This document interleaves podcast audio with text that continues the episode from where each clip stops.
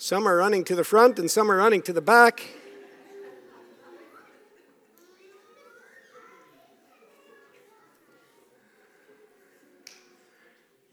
All right, I like that. I saw that. I'm expecting you to pay special attention this morning.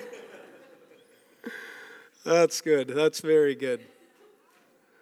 There was a family up front here where the father and mother did a high five as their kids were heading out the back. Some of you were here two weeks ago and you realized that uh, the reason why we just finished playing that video is because we tried ending the service two weeks ago with that video and we had a little bit of technical difficulty. And so we decided we would start, being back here again this morning after having been in Stephenfield last week, we would start the message part at least by by playing that video. I, I really, um, and I know that it's hard sometimes to catch all the lyrics when we're listening to, to it uh, on video like that, but the, the words to that song are an incredible um, picture of what God intended when He came up with the idea of church. And so it was Tim Newfold and the Glory Boys singing, um, We Are the Church. And I invite you to Google that sometime. Apparently, I did something rather unique here that Sunday morning. We were all a little confused as we were ending the service. So I was standing up here with my phone and uh, it looked like I was sending somebody a text. And uh, that's actually not what I was doing. I was actually trying to find the lyrics to the song because we couldn't hear them on the, on the screen. And so I, I, it was all with good intent, but it looked like I was uh, apparently looked like I was in another land uh, sending a text up here. So I, I apologize to those of you for whom that was a distraction. That was not my intent at all. Tim Newfold and the Glory Boys, we are the church. This is our church. Two weeks ago, we asked the question why would we serve in the church? Why would we spend time and energy and resources and gifts and talents and abilities, those that we think we've been entrusted with? Why would we think, by God, why would we want to use that, expend that energy in the context of the church? And we worked our way through Colossians chapter 1 and we took special note of Paul's commitment. He uses words of commitment in several different ways in Colossians chapter 1 and we took note of how Paul, how committed Paul was, and how his commitment to the church rises out of his strong belief that the church is the body of Christ. And it really is a unique concept if you allow that to sink in a little bit. The church is indeed the body of Christ. And he also believed that the church was commissioned, this body of Christ was commissioned to be the stewards, the caregivers, the caretakers of the greatest message known to humanity, which is that God wants to have a relationship with every single person, individual out there, and that He has done everything it takes to make that happen through His Son Jesus' death on the cross. And we as a church, as the body of Christ, have been commissioned to be the stewards or the caretakers of that message. And Paul says if that is the case, if we are indeed the body of Christ, and if we indeed have this commission given to us by God, then I want to throw all my energy and all my effort and all my resources and my gifts and my talents and abilities, I want to throw that into helping that body of Christ be and do what the body of Christ was called and commissioned by the head, who is Jesus, to do. Paul continues his letter. We, we took a look at that in Colossians chapter 1. And Paul continues his letter to this little church in a place called Colossae. And we're going to take a look at the next chapter, chapter 2, this morning.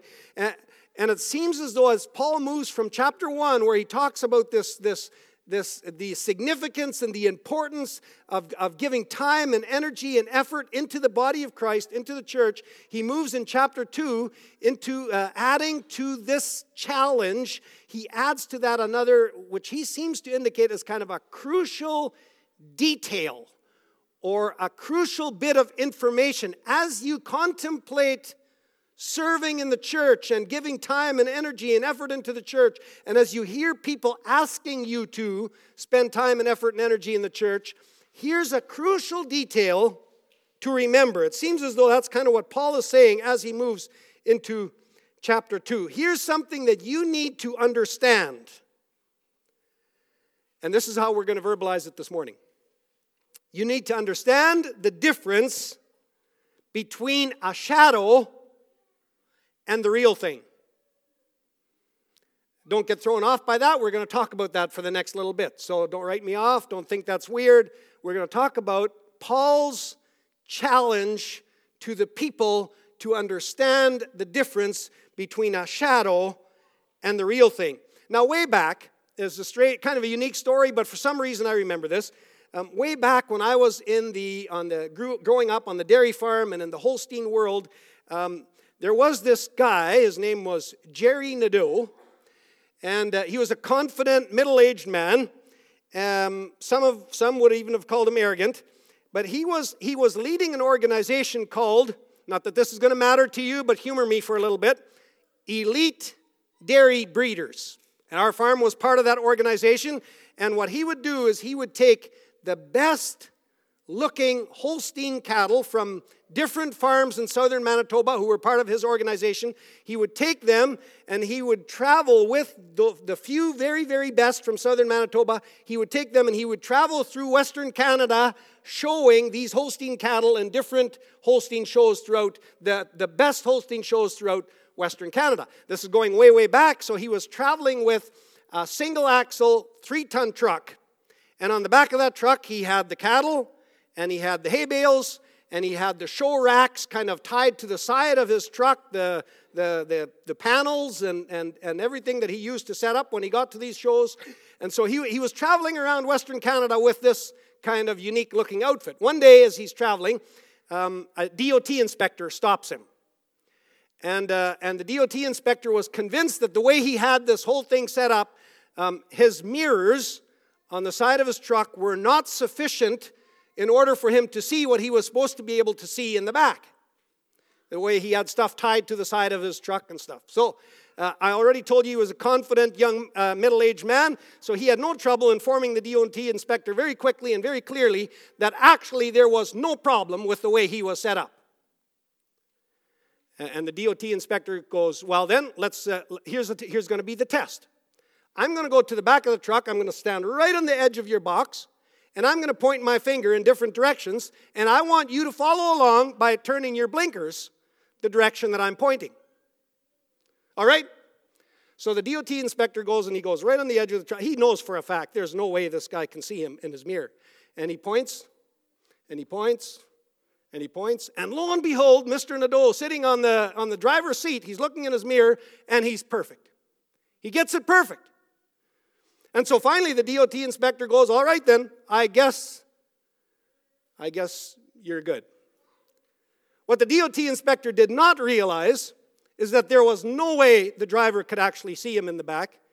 But lo and behold, at that very moment, the truck was parked in such a way the sun was shining in such a way, and he was standing in such a way so that the shadow was being cast on the ground beside the truck, and the driver sitting and looking in the mirror was watching the shadow on the ground, and he followed along perfectly, turning his blinkers. The DOT inspector still doesn't know how he got taken that day. Now, we all know that that's a very, very unique situation. Because 99 times out of 100, the truck would not have been parked exactly in the right way. The sun not have been shining exactly at the right angle at that very moment. And the driver and the, and the guy at the DOT inspector at the back and everything set up in such a way so perfectly that actually the, the shadow on the ground would, would have been decipherable enough that he was able to follow along. It just would never, ever happen again. Because shadows are a long way from reality. There is a huge, huge difference between a shadow and what is real. You've seen it yourself. You've looked and you've seen a circle of shade moving across the grass. You don't know exactly what it's representing, but you know that there is something somewhere. And you look up and you see, ah, there's an airplane. Look at that. And you see an airplane with wings, and you see an airplane that has color, and you see an airplane that's got numbers on it, filled with people, and it's moving across the sky, and you see the real thing, but the shadow was so far from the real thing. Or you walk across the grass and you all of a sudden walk into the shade and you're not totally sure. There's just a big blob of shade on the ground and you and you look up and there, wow, there's a tree.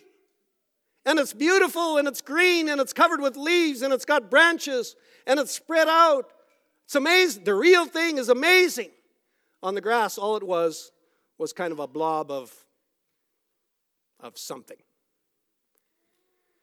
Or you see it moving across the grass and you look up and there's a cloud. And the cloud has got color and it's moving across the sky and it changes color and it changes shape as it's moving across the sky. And the reality is it's amazing, and yet on the ground it's just a, a blob, a blob of something, a shadow, a shadow. And Paul says here that I, he, it's, it's imperative that you understand the difference between a shadow and the real thing. A shadow is fuzzy and distorted and colorless and lifeless and incomplete. It's only the shadow.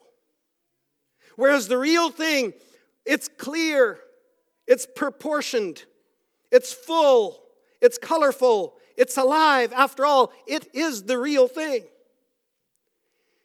Like I said in Colossians chapter 2 here, Paul is passionate about helping the people understand the difference between a shadow and the real thing. And he uses exactly those words in verse 17, where he says, These are a shadow of the things that were to come. The reality, however, is found in Christ. I want to make sure, Paul says, that they understand the real thing. I want to make sure they understand what is merely a shadow and what is actually the real thing.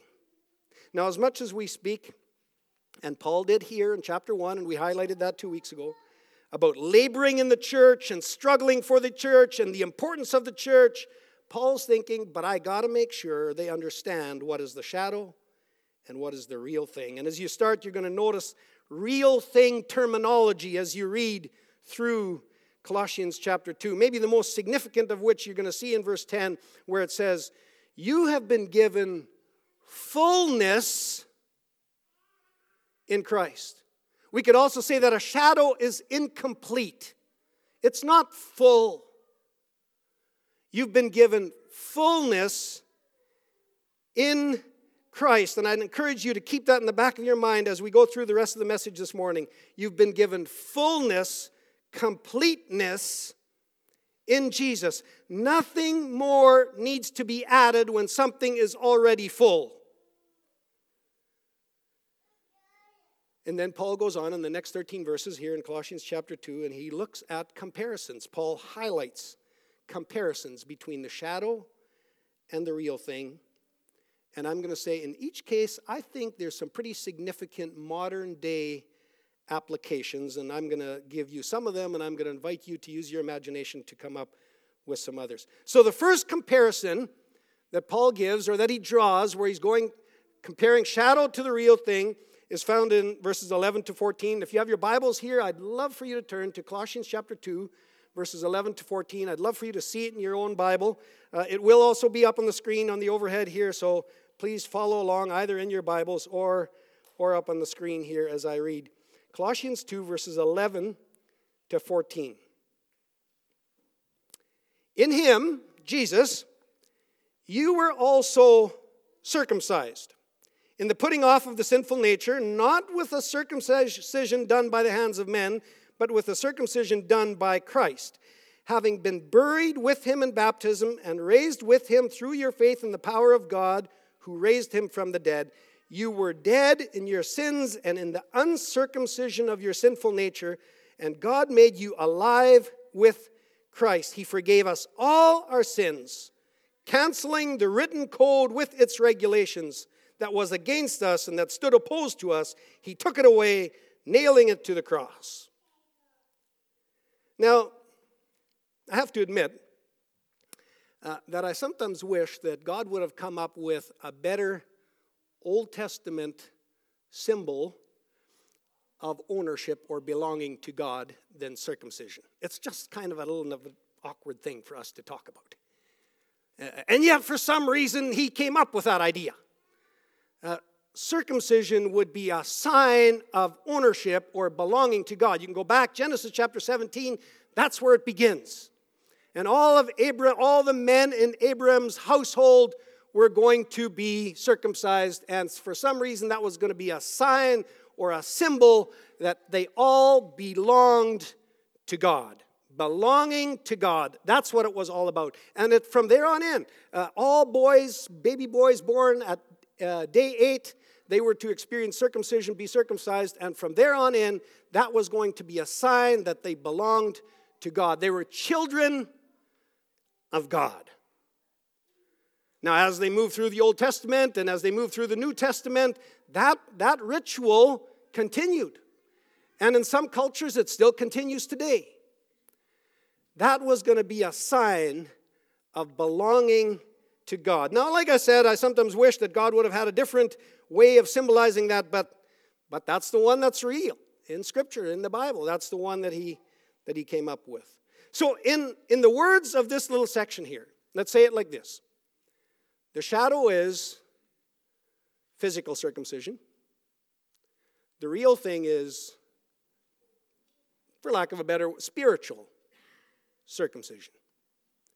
The shadow is the physical, the outward, what we do to ourselves to try to make ourselves more complete or more full, to make ourselves more uh, clearly belonging to God. And as you move into the New Testament, Jesus first, and then Paul, they begin to challenge this, this physical symbol, this physical act.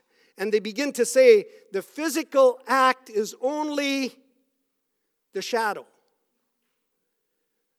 It's what happens inside of you. It's actually the death of Jesus on the cross. That's what Paul is pointing to over here. It's the death of Jesus on the cross that makes you a child of God. It's not something that happened to you on the outside. It's not the bloodlines that you're from, the family tree that you're from. The fact that you're a child of God depends solely on the fact that Jesus died on the cross. And read these verses again, and it's very, very clear. So, given our context, what might a modern day application be? Here's one possible example. So, by background, history, um, we are a Mennonite church. What exactly that means can be debated. Uh, I wish the word Mennonite still meant what it did uh, hundreds of years ago, when it referred to a radical commitment, unwavering, radical faith commitment to Jesus Christ, regardless of circumstances, regardless of sacrifice and cost, an unwavering commitment to the truth of Scripture, and a, and a strong belief that everybody is e- created equal and everybody is able to be a priest to everybody else. We don't need to have somebody who's higher than everybody else to pave the way between us and God. Unfortunately, by now, uh, the word Mennonite, for the most part, is not associated with a radical commitment uh, to Jesus and to the truth of Scripture. Unfortunately, by now, it, it's much more connected to a way of living, uh, a cultural or ethnic background. Maybe even in some contexts, it, it feels like it, it conveys the, the, the fact that you must speak Low German or, or you must eat certain types of foods or you must get dressed in certain type of dress. Um, all kinds of different things, and, and not necessarily uh, bad things in and of themselves, uh, but so, so many of us are from, from that background. We are, quote unquote, circumcised Mennonites. Then, praise God, we have many people who have joined our community and who have joined our church family uh, who are not specifically from a Mennonite background. Here's the problem uh, there are people uh, in our church family in our community uh, from a non Mennonite background who sometimes feel like maybe they're less than because we don't come from that same heritage or from that same background. Maybe our, our, our opinions don't matter as much, or, or maybe, uh, maybe we're just a little less than all those people who have this Mennonite circumcision, for lack of a better word.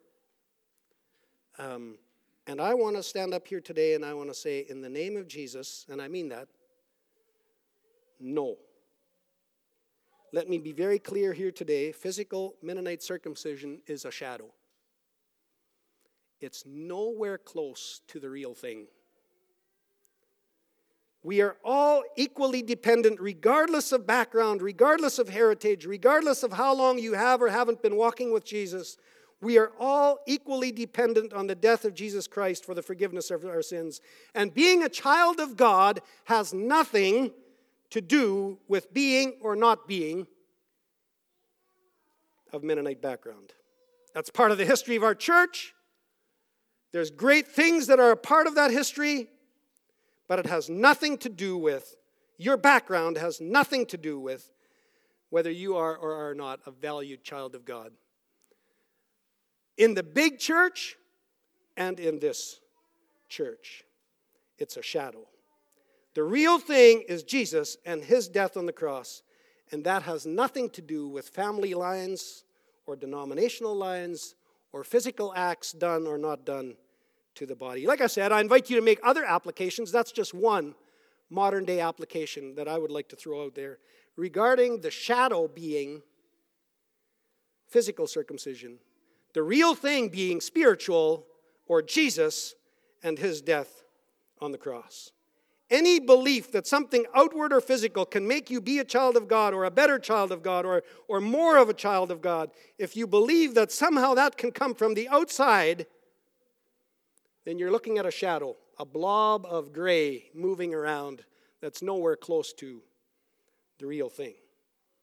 Let's move on to the next little section for just a moment, we're going to skip over verse 16 and 17. We'll come back to that in a minute. And we're going to read verses 18 to 19. So that's one shadow, reality comparison that Paul makes. Here's a second one verses 18 to 19, chapter 2. Do not let anyone who delights in false humility and the worship of angels disqualify you for the prize. Such a person goes into great detail about what he has seen, and his unspiritual mind puffs him up with idle notions. He has lost connection with the head, from whom the whole body, supported and held together by its ligaments and sinews, grows as God causes it to grow. So, what's the shadow here? I'm saying this carefully and respectfully, and listen to the whole thing. The shadow here is a selfish preoccupation with visions and dreams and angels and worship. And you go, really? There were people among them who were having amazing supernatural experiences. But in the middle of that, they were losing connection with the head it says here, whom it was really all about, from whom the whole body, with all its different gifts and abilities and passions and connections, actually gets its life. They were focusing on the shadow instead of the real thing. They were worshiping their experiences instead of the one to whom those experiences were meant to point them. I will carefully say that visions and dreams and angels and worship are still just a shadow as compared to the real thing. I'm not saying these things are bad, just like Mennonites is not, not bad. It's just that, again, there are inherent temptations that we must be aware of as we engage in experiential spiritual life. And as we tell stories about our amazing spiritual experiences, we need to be aware of some of the inherent temptations that come with that. See, when we have these amazing spiritual experiences, there is an almost automatic temptation to ignore the needs and feelings of the rest of the body. I said temptation. To ignore the feelings and needs of the rest of the body. I mean, I'm having such a great time, just me and Jesus, that we can easily lose touch with the rest of the body. It's also very easy to become inwardly proud of what I am experiencing. If you check 2 Corinthians chapter 12, Paul is speaking about this, and he is telling the people that he has had some unbelievable spiritual experiences. And at the same time, here in 2 Corinthians chapter 12, he's talking about some of the real setbacks in his Christian life. We don't know exactly what they are, but he calls them messengers of Satan, these things that are, that are bombarding him, that are causing him problems. And, and he's begging God to miraculously deliver him from these messengers of Satan, these setbacks in his spiritual life. And then he says, he comes to the conclusion that it is because he had it is because he has had some unbelievable spiritual experiences. He has seen some incredible things in the Spirit. And this is how he verbalizes it. These setbacks come because, or he says, to keep me from becoming conceited because of these surpassingly great revelations, there was given me a thorn in the flesh. So it's important that we put spiritual experience into the right category. It's a, it's a shadow in and of itself. It's a shadow. It's not the real thing. It's meant to point us to or help us believe that there is a real thing worth pursuing. And then I should quickly mention there's another temptation that comes in this whole category, and that temptation comes from the other side. See, not everyone is gifted with these kinds of experiences. Not everybody is wired to do the experiential spiritual journey in the same way. Not everyone sees the way some people see, not everyone hears the way some people hear, and not everybody is able to tell about the experiences of seeing and hearing the way some of us can or some of you can. So that then the temptation for those of us that do not quite connect like that, that do not experience the way others experience, the temptation for us is to believe that then we are obviously not at that same spiritual level. I guess I'm just not that spiritual. They've got something that I don't have. And I guess I just don't measure up. Maybe there's too much sin in my life, although I've tried to clean it all up. Maybe I'm just not reading the Bible correctly. Maybe I just don't know how to listen properly. But whatever it is, somehow I'm just not measuring up. And I want to say here today that's the devil. It's the devil. Spiritual experiences, if you read through Scripture, you're going to see it time and time again. Spiritual experiences are not an indication of spiritual vitality. You hear me? Spiritual experiences are not an indication of spiritual vitality. It's the way some people are wired, and that's totally fine. Not for a minute. The other temptation is to look at people like that and say, oh, that's not real. That can't happen. That's crazy. No, no, no, no. That's just as wrong. Those spiritual experiences are given to some people for the benefit of the body, to share with the rest of us. And the rest of us are, are, are, encouraged and challenged in Scripture to rejoice together, to allow that to be an encouragement and a blessing to the body. It's not meant to diss, it's not meant to falsely elevate. It's a shadow. It's something that's meant to point us to the real thing. Oh, look at that. There's got to be something real around here. Ah, oh, there he is, Jesus. But never is the experience the real thing. Let's be very, very clear about that. The real thing is Jesus and his body. Then Paul gives us a third comparison and we're going to jump back to verse 16 and 17 and then down to verse 20. Therefore, do not let anyone judge you by what you eat or drink, or with regard to a religious festival, a new moon fest celebration, or a Sabbath day. These are a shadow of the things that were to come. The reality, however, is found in Christ. Down to verse 20. Since you died with Christ to the basic principles of this world, why, as though you still belong to it, do you submit to its rules? Do not handle, do not taste, do not touch. These are all destined to perish with use because they are based on human commands and teachings. Such regulations indeed have an appearance of wisdom. They're a shadow, they have an appearance of, with their self imposed worship, their false humility, and their harsh treatment of the body but they are a shadow. There's those words again that you read here false humility, selfish worship, appearance of wisdom, rules and regulations and observances. These were things that in their world had been very, very significant in their spiritual journeys. This is not. He's not referring to all kinds of frivolous stuff that's unimportant. These were very significant things in their world. These observances and these, these regulations and the way they did these things. They had been doing some of this stuff for generations. It was vitally connected to their faith journey. And here Paul is saying it's a shadow. Food and drink and other religious festivals and even the Sabbath day with all of its importance in pointing us to God and His holiness, so clearly taught in the Old Testament. Really? Really? Now that's all nothing? And Paul, no, no, no, no. I didn't say it was nothing. I said it's a shadow. It's only a shadow. It points to the real thing. It points to the fact that there is something much more complete and real and full and meaningful.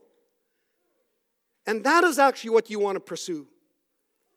These are only valuable in as much as they point you to Jesus. Again, uh, significant modern day applications. Racing dirt bikes on Sunday, combining on Sunday, drinking alcohol, observance of religious holidays, going to certain events or parties or weddings, or wearing certain clothes, or music or movies or games based on human commands destined to perish. Oh, many of these rules have a real appearance of spirituality, self imposed worship, shadows. So many examples of this as you look around. I don't actually have to look very far. I look at myself, and the moment I look at myself, I see. I see what it's talking about. Many of you know that for personal reasons, I've decided not to consume alcohol.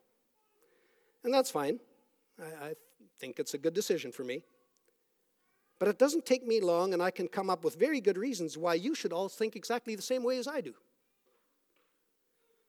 And it doesn't take me very long after that, and I can actually convince myself pretty quick that this is a right and a wrong issue.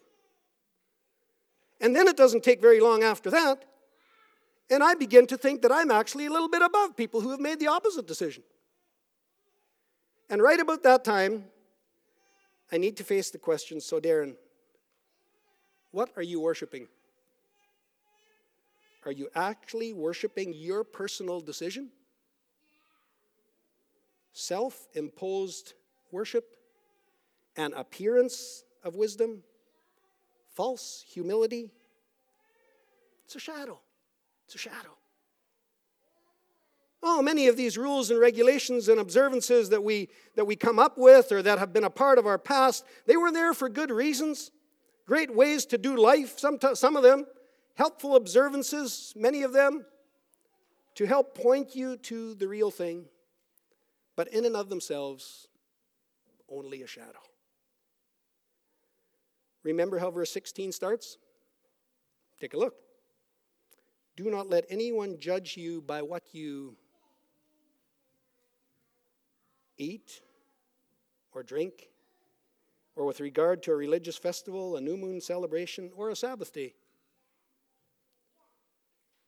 And so once again, the temptation comes oh, those guys, they've got it all together. They follow all the right rules and all the regulations. Ah, I have so many struggles and I can't get life figured out and I don't know exactly what to do with this and that. It's better I just stay sitting in the back somewhere. I just kind of I'm just going to kind of kind of be in the background. I'm going to try and kind of be, you know, at least make sure that I'm good spiritually myself, but but I, I, I shouldn't really be up there with other people because there's so much stuff that I haven't yet got figured out. I still have so many hang-ups and vices and sin. I, I, I'm just not that spiritual. Oh, yes, you are. Yes, you are. Because your spirituality comes from that which Jesus did for you, not that which you are doing for Jesus. Can I say that one more time?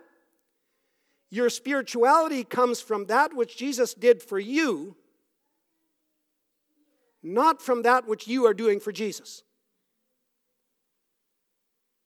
And so you are, because it depends on Jesus. The real thing is Jesus and his death on the cross.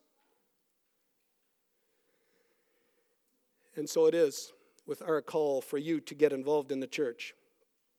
Don't ever forget, and don't let anyone convince you that somehow your righteousness and doing all the right things and at the right time and in the right way and being involved in enough things is somehow going to do something for you that actually only Jesus can do. All of those things are just a shadow. Your spirituality and your righteousness comes from that which Jesus did for you and for me and for all the kids that are downstairs right now and for all the youth, junior, senior, young adults and for all the Mennonites and for all the non Mennonites, for people who have dreams and visions and experiences, and for those of us that don't, all the same, it was Jesus. It's Jesus and his death on the cross. He is the real thing. And I want to encourage you with all my heart pursue the real thing. I want to remind you of the verse that we read right at the beginning, verse 10. You have been given fullness in Christ. Fullness means fullness. Fullness means there's no more room. To add anything else, you've been given fullness in Christ. When you were dead in your sins, God made you alive with Christ. Amen.